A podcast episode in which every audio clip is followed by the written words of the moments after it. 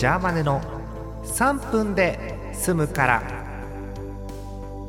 2020年3月13日金曜日。13日の金曜日だ。わあえー、ジャーマネです。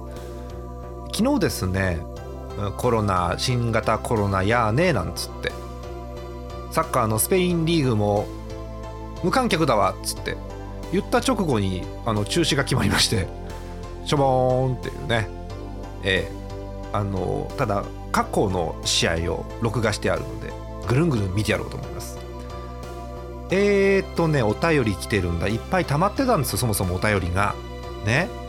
昨日の放送で、えー、家での暇な時の過ごし方を募集しますと言ったものの送ってくださいよ。送らないともうみんなの家を破壊しますから。あの、えー、送っていただくのは別として溜まってたんですお便りが。溜まりがち。はい、え、お便りいきましょう、え、群馬県ラジオネームミスチャーさん30代男性の方えっ、とね2月11日1ヶ月以上前ごめんね。放置しちゃって他の方もいっぱい放置してる。ごめんなさい。行きましょう。プロ野球が2月1日からキャンプインしましたね。しましたね。もうキャンプ終わってオープン戦ですね。今シーズンへの期待が高まる中ジャーマネさんの日ハム注目選手はどなたですか？はあ。ちなみにお見てるね結構。え里崎チャンネルではあの YouTuber 里崎さんね。はい。え里崎チャンネルでは清宮選手の起用方法。なるほどね。えプロ野球ニュースではガンちゃんがガンちゃんはあの岩本勉さんです。左のエースです昔の。はい。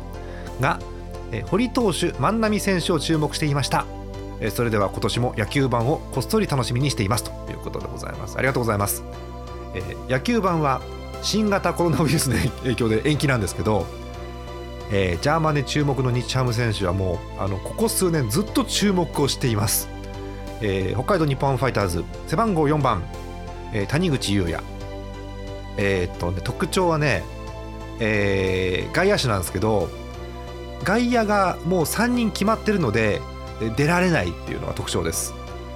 ただねいい仕事してくれるはずなのでね今年は谷口選手の全打席を見てやろうかなと思ってるんですけどねえー、ちなみにね、えー、昨日こっそりセ・パの順位予想を私の中でしたんですよ。日ハム予想6位なんですよね、えー、後日詳しくお話します。